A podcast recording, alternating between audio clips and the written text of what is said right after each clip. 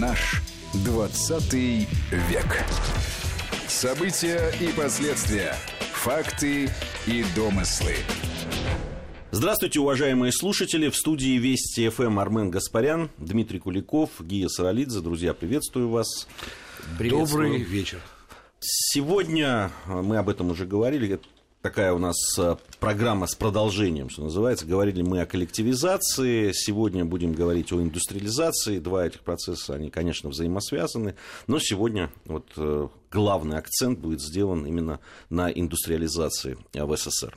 И прежде чем мы вот конкретно начнем говорить о том, что же происходило и почему, мне кажется, все-таки нужно обозначить э, то время и те обстоятельства, в которых Э, все начиналось. Да, закончилась гражданская война, страна в разрухе, есть сложные отношения с окружающим миром, так скажем, э, есть идеологическое противостояние, но и в том числе, конечно же, экономическое. Вот, э, Дим, если сконцентрированно сказать о том, в каком положении оказалась страна, вот как это ты бы охарактеризовал? Ты знаешь, вот у вас есть программа «Параллели» да, с Арменом. Я не скажу, что я всегда, но я стараюсь послушать, потому что мне близко то, что вы обсуждаете. Но в этом смысле ситуация была похожая на ситуацию там, наших 90-х, да, после распада Советского Союза. Потому что мы вот обсуждали с вами там интервенцию, да, попытки прямо захватывать ну, страну, вводить войска. Вот. Они, с одной стороны, встретили достойный отпор, а с другой стороны, для самих западных стран – это было тоже не очень продуктивно. Ну, вот так прямо выступать э, функции захватчика, который уничтожает ни много ни мало первую претензию в мире, первую претензию на социализм, на свободный труд, на всеобщее равенство. Это было чревато. Тут, понимаешь, тут же вот из любопытного э, там спорят вокруг фигуры Николая II, да? Но почему Георг IV, э, король Великобритании, отказал в том, чтобы принять с какой формулировкой? Да? Почему там сложно, а формулировка?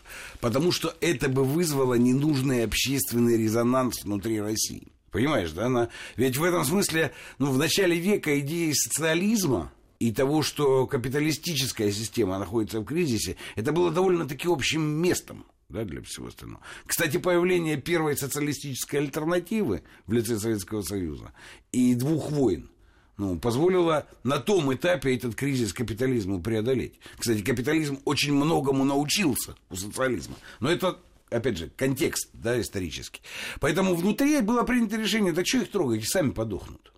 Ну, в принципе, была блокада, никто не хотел сотрудничать. Санкции, извините, понимаешь? Ну, язык меняется, а э, так ничего, собственно, не... Ну. В принципе, э, конкуренты наши геополитические считали, что сами сдохнут. Ну, во-первых, кто такие эти большевики? Ну, это же быдло вообще-то, правильно? Ну, ну, должно... Они ничем не справятся. Это не только наша интеллигенция эмигрантская. Так считали коллеги на Западе. Да? Вот. Во-вторых, ну, нет, не, действительно все разрушено. Индустрии как таковой нет. Голод, болезни, бунты, национальный вопрос. Все это должно было само разрушить страну. Вот что было в 20, 20-е годы. И, в принципе, так и, ну, это и происходило. Да? Это ну, заставило большевиков после долгих дискуссий 20-х годов перейти к решениям. Но они были именно такие, какие они были. Да? Победила точка зрения Сталина. Но в этом смысле она была там предельно публичной для того времени. Там да. же, в общем, пути индустриализации, да, мы, если переходить уже к тому, как собирались это делать, задачи были понятны. Надо было восстанавливать, во-первых, потенциал э, страны после революции, после гражданской войны, э, после интервенций, э, после бунтов, да, которые еще продолжались. Нужно было догонять в плане экономических показателей развитые страны. Здесь-то все понятно. Надо было переходить к новой системе, и управления, и, и экономического развития. В 25 году на 14 съезде, где, собственно, э, ВКПБ, где был провозглашен курс на индустриализацию. Но там были, э, вот ты сказал уже, да, были пути, и они дискутировались.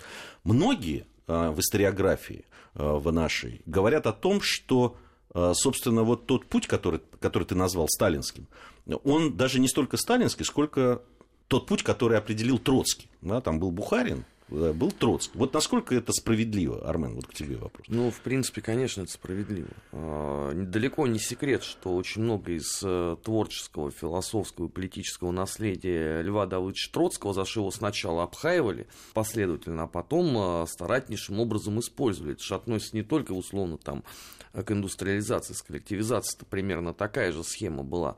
Другой ведь вопрос, что даже гипотетически, если вот сохранить бы э, все предложения Троцкого в чистом виде, но исполняли бы это уже точно совершенно другие люди. Лев Давыдович был теоретиком, ему принадлежат его собственные слова о том, что ему скучно заниматься каким-то там мирным строительством. Да?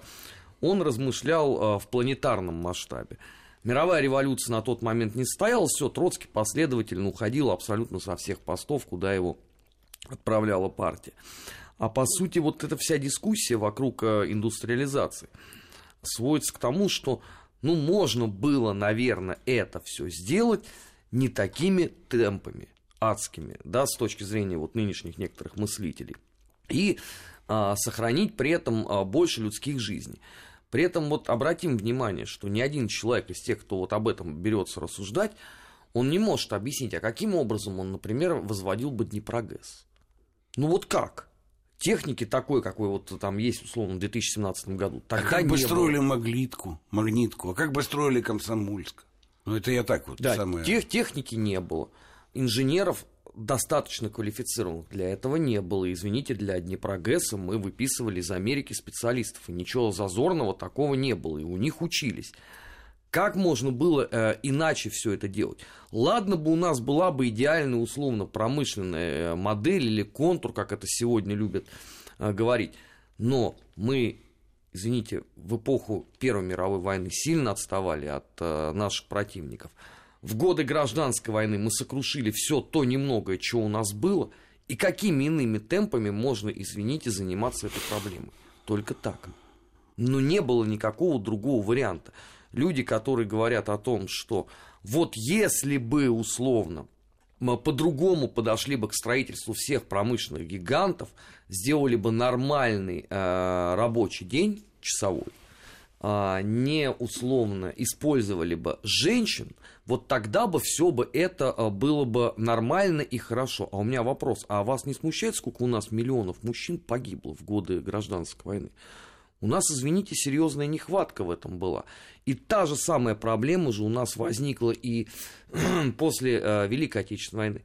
Ведь опять не прогресс пришлось восстанавливать женщинам. У нас же об этом-то сегодня никто не хочет вспоминать. Знаешь, такая есть идеальная модель государства, где вот абсолютно все хорошо, но пришли какие-то кретины бестолковые и решили вот, что надо загноить как можно больше людей посредством войн, посредством всех возможных реформ, ну, чтобы здесь вообще никого не осталось. Ну, с такой оценкой, конечно, мы далеко уйдем. По поводу индустриализации очень многие, есть расхожее мнение, мысль о том, что вот, посмотрите, НЭП, да, новая экономическая политика, как многие вообще говорят, что это один из этапов да, индустриализации. А, то есть, вот начали с этого, а потом уже пошли дальше. И многие ведь говорят, ну вот посмотрите, новая экономическая политика, буквально за там, пару лет смогли накормить там, да, страну, которая ну, просто голодала, а, да, появилось производство, ну, пускай не такое а, мощное, не большие производства и не в тех областях, которые требовались для действительной индустриализации. Но, может быть, по этому пути надо было а, пойти, и все было бы хорошо. Нет, все свернули и, значит, а, все разрушили таким образом. Вот по этому поводу что скажешь, Дим? Ну, слушай, понимаешь, ну в этом смысле это как термин про святые 90-е, да? Ну, тоже же вот, ну как, ничего не было на прилавках, да, этой самой Э, позднего Советского Союза. А потом бах, Гайдар ввел монетизацию всего этого, и все появилось. Но оно все появилось, только купить это никто не мог, понимаешь? Даже такие вопросы, там, я вот вспоминаю своего дедушку, там сидели в позднем СССР, я еще маленький был, а там рассуждали про былые времена, да, ну и вспоминали, что было время, когда, значит, в магазинах спокойно там была черная икра, красная икра, там рыба такая, я с недоверием это все воспринимал, но потом-то я уже разобрался, в чем была суть вопроса, была коммерческая торговля, ну, при Сталине там и при равнем Хрущеве. Пожалуйста, в коммерческой торговле все было. Только практически никто не мог позволить себе это купить, понимаешь? Ну вот, надо из этого исходить. Поэтому вопрос НЭПа, ну да, появилась. Мелкотоварный рынок заполнил. Но здесь вопрос еще идеологический ведь был. Нет, А, э, идеологический вопрос был очень важный. Потому что, ну, это мы, кстати, обсуждали на прошлой программе про э, Коллективизацию. коллек- коллективизацию. Нерв дискуссий э, внутрипартийных к концу 20-х годов определялся во многом тем, что народ страны, который пошел за большевиками, и, сказать, и эта гражданская война доказала, в массе своей пошел за большевиками, не понял к концу 20-х годов, ради чего все было. Потому что, ну, как бы, лучше ли стало жить, чем было при проклятом царе? Хуже? А что вообще поменялось? Этот вопрос висел в воздухе, ну, к концу 20-х годов. Да, ради чего все ну, происходило, понимаешь? Вот. И поэтому ну, нужен был план социалистического строительства. Я, кстати, там знал довольно многих людей, которые были в номенклатуре ну, сталинской, там, 30-х годов. Да, они все относили себя ровно к вот этой когорте. Мы строители социализма. Ну, в принципе, Сталин дал план стране и народу, дал план строительства социализма. Ну, все проголосовали. А те, кто был не согласен, ну, должны были пострадать. Иначе этот план, ну, не работал. Таковы были правила той игры, понимаешь? Кстати, я не говорю, что хорошие, плохие. Это вообще бессмысленно по этому поводу так в историю смотреть. Они находились в тех обстоятельствах, они так действовали. Да, действительно, это было жесточайшим режимом сверхэксплуатации Вот, э, всех мы ресурсов. уже вторую программу говорим о да, там, жесткости, жестокости иногда тех, э, тех методов и, да, и того пути, который был выбран. Говорим о том, была альтернатива, не было альтернативы. Хотя, действительно, да, к истории так подходить глупо. А, да, были обстоятельства исторические, в которых конкретные люди, конкретные да, там, а, партийные какие-то группы да, решали то, как должна пойти страна.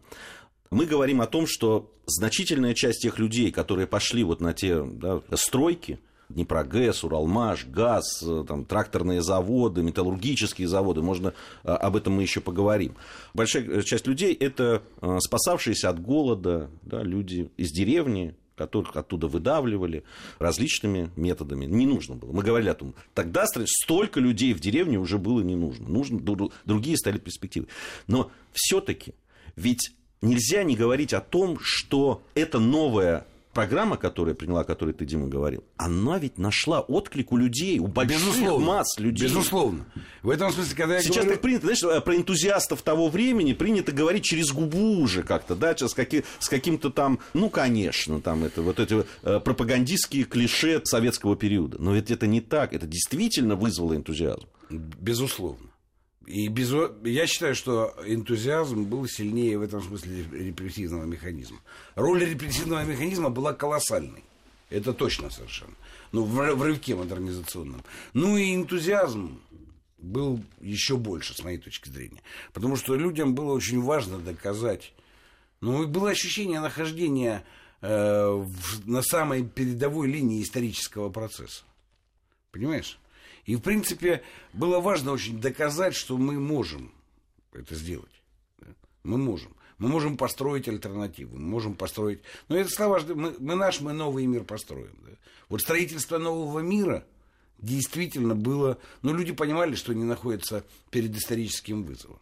При этом, конечно, и прагматика в этом была серьезная. Потому что, например, ну, стахановское движение, оно же было, да? Ну, или там то, что делали на других направлениях, там, в легкой промышленности и, и так далее. Это же все было. И марш энтузиастов взялся не, ну, не случайно. Я поэтому, я ведь начал с этого, когда я вс- вспоминал вот этих вот э, людей, которые были в номенклатуре тогда. Они на самом деле считали ну, исторической задачей строительства социализма. И они этим занимались ежедневно, не жалея себя, без выходных, отпусков и вообще без много чего. Без чего мы, например, нашу жизнь трудовую просто не мыслим. Да, да и порыв был, и ну, он был огромным. Это точно совершенно. Что скажешь? Нет, я не, не перевираю. Не, абсолютно точно. У нас же сейчас все принято списывать на условно агитаторов газеты «Правда» и «Известия». Что вот они взбаламутили народ, который ни о чем подобном не помышлял. Но если посмотреть внимательно э, процесс раскачки вот этого вот народного энтузиазма той эпохи, то мы обратим внимание, что самый первый э, вектор был заложен следующим. Если мы не сделаем собственную промышленность, если мы не сделаем индустриализацию, мы рискуем в любой момент получить новую интервенцию. Ага, говорит население. То есть опять по кругу, да, пойдем. Опять к нам придет захватчик, опять у нас будет что-то выкачивать. Это само по себе а, способно разбудить а, любое национальное дремавшее чувство к тому моменту. А вторая история. Напрасно многие думают, что в Советском Союзе никто не смотрел за тем, что делают э, в русской миграции. Анализировали очень много из того, что писали бывшие деятели Государственной Думы. И самые э, сладкие, вот с точки зрения этой э, идеи, места охотно публиковались советскими газетами. То есть, посмотрите, все вот эти недобитые помещики, они что пишут? Что вы глупые, вы сделать это не способны. Это вызов для любой страны. А, третье обстоятельство. Все-таки на тот момент в партии заканчивается, по сути, та дискуссия на протяжении 10 лет, а что делать дальше? Ну вот хорошо, победа в революции в отдельно взятой стране получилась. А, надежды на мировую революцию нет. Значит, нам надо развивать собственную промышленность, сделать вот такой некий плацдарм. И когда у тебя уже, по сути, общество спаяно какой-то одной идеей, просто для общества это защита собственной территории, а для партии это подготовка к следующему очень серьезному рывку. У тебя все замечательным образом получается. Да, конечно, был процент людей, которые были категорически не согласны э, с этой самой индустриализацией. Если э, вот за последние 30 лет у нас принято говорить о том, что все вот эти вот э, теракты на железнодорожном транспорте, все вот эти странные возгорания, это все абсолютно... То, что вредительство тогда да, называлось. Да, то, что потом назвали вредительством. Это все абсолютная чекистская липуха, и ничего подобного, разумеется, не было. Это ерунда все абсолютно. Это все было. Люди действительно, некоторые противники доходили до актов а, террора. Но давайте скажем честно, а стоило ли бы ожидать чего-то другого, учитывая, что после гражданской войны общество, мягко говоря, не самое однородное. И есть люди, для которых, извините, победа любая, даже самая точная партии большевиков, это плевок в самое святое. Они, конечно, будут этому сопротивляться. Другой ведь э, разговор, что потом, конечно, в 1937 году все это раздули до неприличий и во многом снизили градус э, доверия ну, уже у следующих поколений э, ко всему тому, что было... То есть в другую крайность ушли, что да. ничего не было, все было выдумано. Да. Но при этом, знаешь, вот э, э, Армен сейчас затрагивает такой политико-идеологический аспект, да? А я не люблю этот термин, но такой немножко объективный, исторический затрону. Вот интересная цифра, да, что городская рабочая сила в этот период, за первую пятилетку, увеличилась на 12,5 миллионов человек – из которых 8,5 миллионов были мигрантами из сельской местности. Представляешь, да, ну какой массив сдвинут. А ну проведи параллели там с э, индустриализацией Британии, да. Что делали те люди, которых там ну, принуждали уходить с земли, да, и, как они ко всему этому относились? Это же слом мироощущения вообще ну, со страшной силой, понимаешь? Поэтому, ну да, могли быть, ну, там где-то, наверное, и саботаж мог быть, и еще что-то могло быть. Да? Другое дело, что это не, не являлось, ну, там, организованной диверсионной силой, как это иногда представляли. Представляли, да. Но точно протест в той или иной мере был. Но при этом, смотри, вот я эти цифры тебе назвал, но еще ведь есть интересная цифра. Несмотря на то, что это все произошло, тем не менее доля 50% городского населения в СССР, знаешь, когда была только достигнута? В 60-е годы. Просто тут надо с чего начинали, просто да, вот да, о чем. Да. Потому что э, мы об этом тоже говорили, когда говорили о коллективизации, ведь гражданская война как раз наоборот. Э, города опустели, да. есть нечего было. Уходили. Э, это очень хорошо в художественной литературе. Да, там голодный абсолютно город, и люди едут, а в деревнях, там, особенно ну, там, в зажиточных каких-то... Ну, хлеб там с молоком, тебе, это да, ну, уже, там, не, ну, там, там да, какие-то и животины. А если, а если сало есть, да, там, вообще. вообще да. Для, для городского жителя, да. который уже непонятно чем питался, конечно, это... И да, мы начинали с того, что у нас города опустили в этот момент гражданской войны, и, понятно, потом и, и с, тем, что, с теми процессами, которые начали происходить, и строительство и так далее, люди начали возвращаться. Ну, кстати, интересно вот про, про, ну, про то, как культура да, советская на это смотрела. Потому что, в принципе, ведь трудности и сверхрежимы эксплуатации на этих стройках первых пятилеток никто не приукрашивал. Ну, на, ну, наоборот, было действительно довольно, так сказать, честное отображение, начиная там от... Да как закаляла сталь, можно почитать, да, да? Как, да. как люди, в каких условиях вот работали. это почитайте разделы про узкоколейку, про ее mm. строительство, да. Вот примерно так проводилась эта индустриализация. То есть, знаешь, я, я ведь когда разговаривал иногда с молодыми людьми и привожу в пример, я говорю, это же практически документальная вещь. Вы посмотрите, когда мы говорим об энтузиазме.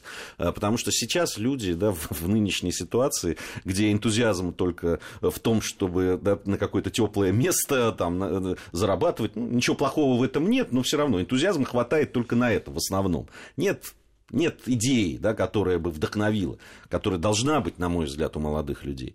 А, потому что даже в нашем поколении оно было. Хотели тоже что-то изменить, да, да. И, и, и чего-то грандиозного, слома какого-то. А, сейчас этого нет, но они, Сейчас они ведь, они... Извини, что я тебя перебиваю. Сейчас да. в некоторых книжных магазинах, как закаляла сталь, продается в разделе фантастика. Это просто для понимания. Серьезно? Абсолютно. Так вот я когда говорю, они говорят, ну, про, ну прочли. А зачем? У них возникает вопрос. И, ты, и, и мы начинаем с выстрела Авроры. Да, опять, а зачем? Вообще, мне кажется, когда мы говорим, вот э, мы сейчас перейдем к каким-то в следующей части нашей программы о каких-то кон, кон, на конкретные вещи какие-то э, начнем говорить, в том числе и о международной ситуации, и о том, какую она роль сыграла вот в индустриализации, да, ощущение того, что воевать все равно придется. Мы об этом еще поговорим. Но вообще я вот хотел бы подчеркнуть э, э, вот Э, как раз то, что связано с энтузиазмом. Мне вот довелось э, несколько раз участвовать э, в дискуссиях по поводу молодежи нынешней, того, как она относится к жизни, почему она уходит в одну сторону или в другую, почему она поддерживает те или иные политические какие-то высказывания там, или действия. На мой взгляд, отсутствие идей планетарного масштаба, масштаба там, да, великой большой страны, каких-то великих строек и ощущение, что ты живешь в то время и в той стране, которая ставит перед собой грандиозные задачи, оно, конечно, его нет. А его не хватает, и, на мой взгляд, очень сильно. И это не случайно, Гия. Понимаешь? Потому что целевым образом уничтожался уничтожалось вот это как подход, то, то что ты описываешь. Извините, опять свое пространство полезу философское. Если ты возьмешь постмодернизм, весь, да, как последнее течение философское, оно все утверждает, будьте свободны от дискурсов. К черту все дискурсы, будьте совершенно свободны. И, в принципе, ума не хватает у населения задать вопрос, а быть свободным от дискурса, это же тоже дискурс. И кто больше тобой управляет? Тот, кто публично прямо провозглашает идею, идеологию цель? Или тот, кто говорит, да нафиг, все, живите так. Понятно, что второе вроде как бы симпатичнее. Но не закрадывается ли сомнение, что это и есть самый грубый и самый циничный способ твоего использования? Вот же где, как говорят, собака порылась. Да, согласен. Согласен. А, Армен Гаспарян, Дмитрий Куликов, Гия Саралидзе в студии Вести ФМ. Э, мы продолжим после новостей. Напомню, что сегодня мы говорим о индустриализации. Наш 20 век.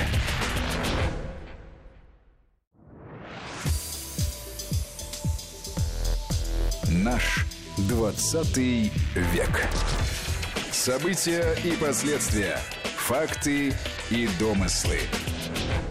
Продолжаем наш разговор. Армен Гаспарян, Дмитрий Куликов, Гия Саралидзе. Ничего в этом смысле не изменилось в нашей студии. Продолжаем мы говорить об индустриализации. Ну, давайте поговорим о конкретных вещах. Многие говорят э, и пишут о том, что индустриализация состоялась во многом благодаря все-таки помощи Запада. Что по этому поводу, Армен? Ну, Давай. правду говорят. Э, действительно, на тот Только момент... слово «помощь» давайте расшифруем. Да, давайте скажем, что помощь, во-первых, это не была бескорыстная. От слова совсем. Вот, за абсолютно все мы платили. Но действительно мы использовали западные технологии. Действительно к нам приезжали э, инженеры с Запада, из Германии, из Соединенных Штатов Америки, из Великобритании, откуда только можно. Ничего зазорного, опять же, в этом нету. Потому что, извините, давайте вспомним э, те условия, в которых тогда находилась страна. У нас великое множество людей было убито или выгнано из страны в результате событий гражданской войны. Грамотных кадров не хватало. Плюс пока мы э, все это с завидным упорством уничтожали, технология на Западе шла вперед. Где нам еще ее было брать, кроме как э, непосредственно у проклятого на тот момент капиталистического э, образа жизни? Другая ведь здесь беда, что мы э, платили за это зачастую в три дорого. И из нас, э, извините, вытягивали э, всю кровь и сок потому что то, значит, древесина не нужна, потому что, оказывается, там на каком-то бревнышке было написано, значит, какое-то послание, которое было растолковано, как вот это узники э, всех возможных лагерей отправляют, значит, сигнал, насколько им плохо, да, потом они не стали э, принимать золото, потом проблема э, с хлебом и так далее, и так далее. То есть Запад э, всеми силами, конечно, э, мечтал э, этому всему помешать. Другой вопрос, что для западного обывателя на тот момент а, стало откровением – то явление, которое они впоследствии назовут своей вот такой историко-философской, хотя тут философской я бы под большим знаком вопроса поставил в литературе, как обыкновенный коммунистический фанатизм. То есть они вот впервые увидели, как э, люди могут отдавать буквально всего себя ради какой-то такой вот сверхцели, сверхзадачи. Потом они второй раз это увидят уже в годы Великой Отечественной войны. Но если посмотреть вот западную печать того времени, там обязательно будут вот эти фотографии, что вот смотрите, вот коммунистические просто фанатики, как муравьи там, значит, бегают, чего-то строят, чего-то пытаются делать и строят плацдарм для мировой революции. Ну, там же еще и Троцкий, в общем, в своих работах-то объяснял, для чего все это надо. А все же вот эти вот современные идеи, что Днепрогэс нужен был для чего? Для того, чтобы получить алюминий. Алюминий нужен для чего? Для того, чтобы сделать самолеты, для того, чтобы бомбить Запад. Видишь, как все можно упростить. И, конечно, все эти теории тогда а, впервые звучали, потому что, конечно, наши друзья-поляки, которые, как они говорили, лучше всех знают жизнь в Советском Союзе, они четко сразу сказали, что все заводы – это все военный контур, ждите русских варваров в Европе. Ну, в общем, дождались. Другое дело, что к этому привело. Не совсем они были неправы. Кстати, да, по, по поводу вот э, тех... Я про помощь, можно? Да, про помощь, Поскольку да. вставлю в кавычках угу. эту помощь. Значит, я думаю, что мы бы даже за... Мы действительно переплачивали, очень сильно переплачивали за все это. И в отношении нас это был очень спекулятивный рынок. Но я думаю, что мы и его бы не смогли реализовать ни за какую переплату.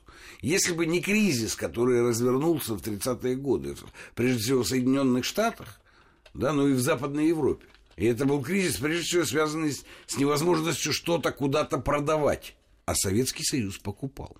И покупал в больших объемах. И, в принципе, если бы не кризис, то они бы, конечно, ничего нам не продали. И эти инженеры в массе своей не приехали бы, если бы не альтернатива хлебать бесплатный суп в депрессионной Америке. А тут ты едешь на хорошую зарплату, которая валютой тебе платится, понимаешь? Вот, поэтому это стечение обстоятельств. Мы понимали, что нам ну, нужно все это делать опережающими темпами. Ездили под разными предлогами, посещали заводы, срисовывали что-то, понимаешь? Представь себе, вот авиационная промышленность, показательная есть книжка Яковлева, авиаконструктора, «Цель жизни» называется. Вот, вот там он написал путь от кроватной мастерской, вот здесь, кстати, она была, рядом с нашей студией, от кроватной мастерской до этого самого, до э, мирового значения масштаба конструкторского бюро. Весь, весь путь это. Очень интересно почитать и понять. Ну, кстати, и, например, как они относились к тому, что перед войной они ездили там ну, в Германию, нас обвиняют. Все люди понимали, что они не сотрудничать с Гитлером едут. Они едут на эти заводы, чтобы украсть какой-то секрет и принести пользу. Вот это точно совершенно. По поводу помощи в кавычках, помните, да, там Маркса, фраза знаменитая по поводу того, что капиталист пойдет на любые преступления ради наживы. Ну, за 300% Да, процентов да, прибыли, наживы. Даже на то, чтобы помогать большевикам. Точно, Можем мы продолжить В великого Маркса. депрессии так у нее вообще сговорчивая Да, ну да, там суммы, которые они разнятся. Я попытался найти там в, да, в такой общей суммы я не нашел, но э, э, какие-то планы, да, вот э, по строительству там нескольких сотен каких-то объектов промышленных, да, там называются суммы, в, которые, если перевести на нынешние деньги, это там 250 миллиардов долларов, да, это вот часть из того, что э, мы звонкой монетой, не какими-то бумажками, не как напечатанными там это, золотом, э, предметами э, э, да, искусства коллекция великого, Эрмитажа, частности. Эрмитажа и так далее. За что должны были заплатить за, то, за это. Вот я хотел бы еще вот о чем поговорить по поводу все-таки ощущения того, что войны не избежать. Она действительно, она была только в головах у там, условно Сталина и его соратников, или это было общее ощущение в стране? Вот об этом с Ну, исторической здесь, здесь точки двойная история, понимаешь? С одной стороны, это было общее ощущение у людей, потому что чем больше и чем оживленнее ты строишь социализм, ты понимаешь, что рано или поздно все равно к тебе придут и будут это крушить. Но это все-таки ощущение, которое давала пропаганда, или это э, ощущение, которое ну, у людей было, потому что э, недавно Ну, смотри, был, я, да, там. я знаю, я прервал тебя. Не-не-не. Ну, ну договори. А, ты понимаешь, здесь какая штука? У нас зачастую пропаганда как раз наоборот говорила о том, что э, надо избежать вот этого. Но ведь у нас были э, удивительные умы вроде маршала Тухачевского, который каждую свою речь начинал и заканчивал тем, что уже завтра на нас нападут. При этом там не фигурировала Германия. Он как раз предупреждал о том, что воевать придется с Польшей. Ну, он на нее обижен был кровно, поэтому. Но и он же не один такой был. А разумеется, что их речи э, публиковались в газете, и вольно или невольно ты понимал, что если у тебя военные об этом говорят, то, может быть, э, пропаганда пытается тебя от чего-то оградить. У нас же резкий вот крен туда, вот, что война уже точно совершенно неизбежна, это 36-37 год. Потом у нас наступает 39 у нас наоборот это все уходит, потому что мы вроде как заключили пакт о ненападении. Но вот сравни, сравните, если а, газеты там 33 года и 37 это вот фактически, по сути, ра- разные страны. Потому что 36-37 год вся страна уже готовится воевать. Все уже мечтают поехать в Испанию, оказывать интернациональный долг, и все понимают, что после, а, условно, а, Мадрида и Барселоны придут воевать сюда. Поэтому вот тот слом а, в 1939 году, а, он зафиксирован даже в сводках общественного настроения. Ну как же так? Мы построили промышленность. Мы готовы а, разгромить нацизм, а нам говорят, нет. А теперь мы вроде как соратники. Огромное число было недовольных по этому поводу.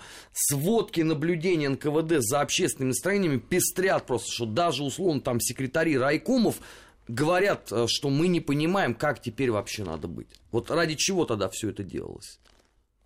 Да, Дим. Очень близко к тому, что я хотел сказать, потому что э, коренной перелом сознания э, произошел ровно на фоне э, испанской истории. Да, вот э, гражданская война в Испании, и где совершенно точно и объективно Советский Союз единственный оказался единственной страной и страной, которая реально боролась с фашизмом. Хоть испанским, хоть германским, который там уже вовсю оперировал. Вот. И, конечно, это пос- послужило таким спусковым крючком. Но потом, извини, был еще и Хасан, и Халфингол с Японией, да. Вот, поэтому материалы для того, чтобы... Ну, Халфингол позже, там уже 39-й. Материалы для того, чтобы заставить думать о возможной войне, его было более чем достаточно.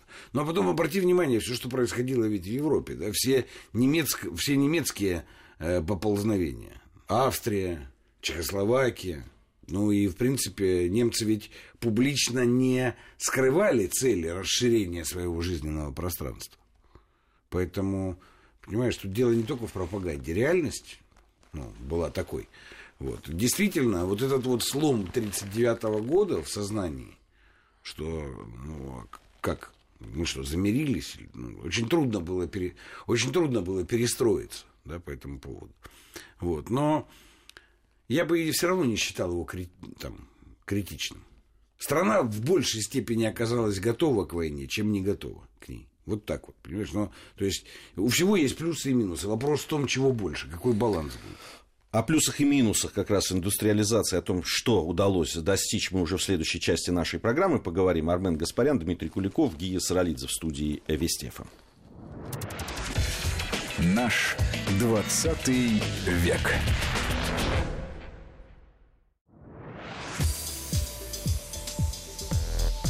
Наш 20 век. События и последствия. Факты и домыслы. Продолжаем наш разговор о индустриализации. Мы сегодня говорим. Армен Гаспарян, Дмитрий Куликов, Гия Саралидзе. Как раз настало время поговорить об итогах да, того, что произошло. А, и не только да, того, что э, произошло в экономике, что произошло в промышленности, но и, конечно, мы должны поговорить обязательно и о о психологии, о том, что произошло в сознании людей, которые участвовали во всем этом. А, ну, считается, что уже к 1937 году, да, это действительно в это трудно поверить сейчас, что да, за какие-то, ну, совсем там 10 лет э, э, удалось сделать то, что э, произошло. СССР, судя ну, по, по, тем, по, по тем цифрам, которые существуют, выходит на второе место в мире после США по промышленному производству. Ну, это было, наверное, в 27 году. Трудно поверить. Но это э, произошло именно так. С точки зрения военной э, да, промышленности, которая была заточена на оборонку, это было сделано колоссально много. Но я бы еще не забывал, это общеизвестные вещи, но я бы не забывал о том, что а, ведь индустриализация, нехватка кадров, о которых а, Армен всегда говорит, оно ведь повлекло за собой а, и возвращение дореволюционных специалистов. Причем не только их возвращение как инженерно-технического да, персонала, но и как преподавателей. Там невероятными темпами росло там образование, именно техническое образование, оно поднималось на новый уровень и так далее. И вот таких побочных эффектов того, что происходило, было масса. Вообще вот если говорить об итогах, да, что, э, что главное в итогах индустриализации, Адим? Ну, мы вторая держава в мире по итогам выигранной войны. Если Несмотря... не первый еще. Несмотря, ну, просто я не для дискуссии. Вторая это общепризнано. Вот. А но при этом первая в космосе. При этом первая там, в ядерных ледоколах. Фактически ведь этот проект строительства социализма, он своими рубежами заходит вот в хрущевскую эпоху. Да?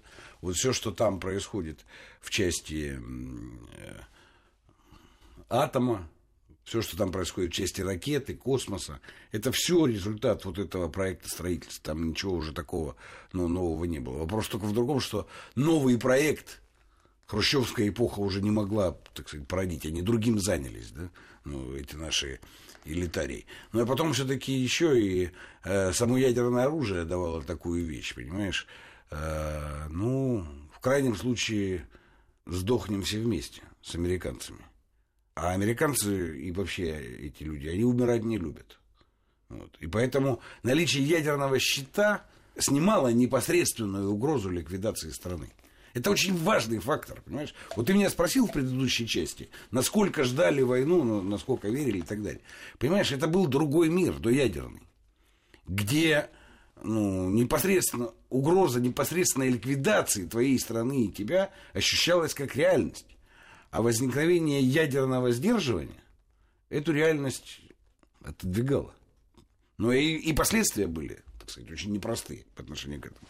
Поэтому плюсы и минусы. Ну да, ну вот был, был такой проект, возникший в определенных совершенно условиях. Я бы хотел, чтобы мы понимали, что вообще весь социалистический проект советский – это частный, частный пример ответа на кризис глобальной системы европейской нового времени, ну, который там Маркс назвал капитализмом. Можно не называть это капитализмом.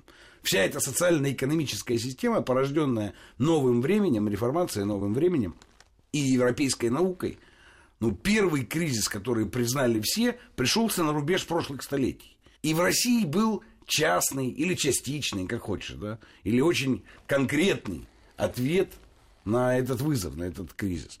В чем-то он был удачный, в чем-то он был не очень удачный. Но это точно совершенно первый исторический пример такого подхода. Да, и там очень много есть чего разбирать, и, э, и кол... влияние этого проекта на саму же ту западную цивилизацию, ну, оно невероятно, оно просто огромно. Понимаешь? Да, мы много об этом говорили Ну, поэтому- по, по разным поводам. Армен, что ты скажешь? Ты понимаешь, меня все время мучат э, два вопроса, связанные вот э, непосредственно с, с итогами э, вот всего этого процесса. Причем эти вопросы, понимаешь, э, они взялись у меня как у продукта взросления в эпоху перестройки. Первый вопрос, который был сформирован журналистами журнала «Огонек», а ради чего все эти жертвы были. И действительно, если вот мы сейчас вот посмотрим ретроспективно, то возникает очень много вопросов. Ну, страна сделала гигантский рывок, потом стала тормозить, тормозить, тормозить и по- постепенно подошла к 91 году. Ради чего тогда? Второй вопрос. А что мешало стране вслед за успешной э, индустриализацией продолжить свое развитие в 60-х, 70-х годах, избежать таким образом застоя. И опять на этот вопрос нет никакого э, ответа, потому что у нас э, не принято, в принципе, осмысливать, к огромному сожалению, все то, что произошло.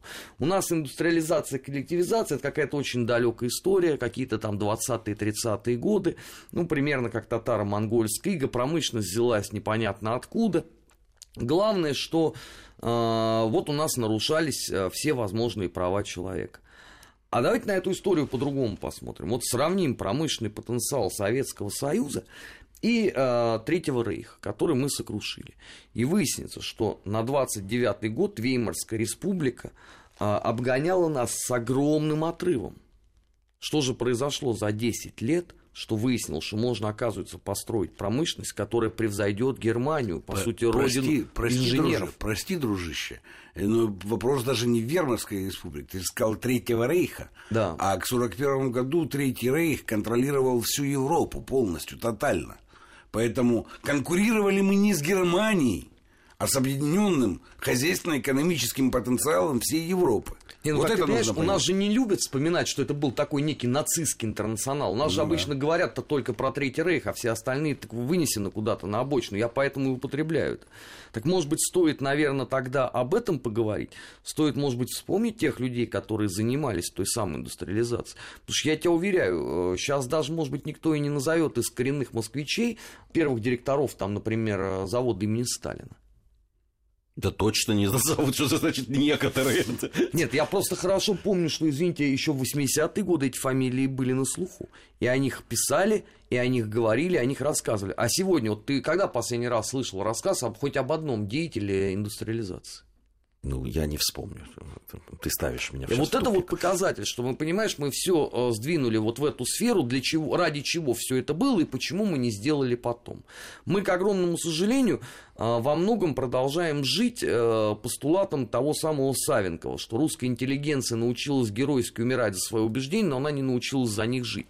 Так и мы, понимаешь, мы можем с упоением обсуждать собственное прошлое, но мы не научились им гордиться к огромному моему сожалению. Вот это для меня, наверное, такой самый яркий будет э, урок, и он же вопрос, связанный с индустриализацией.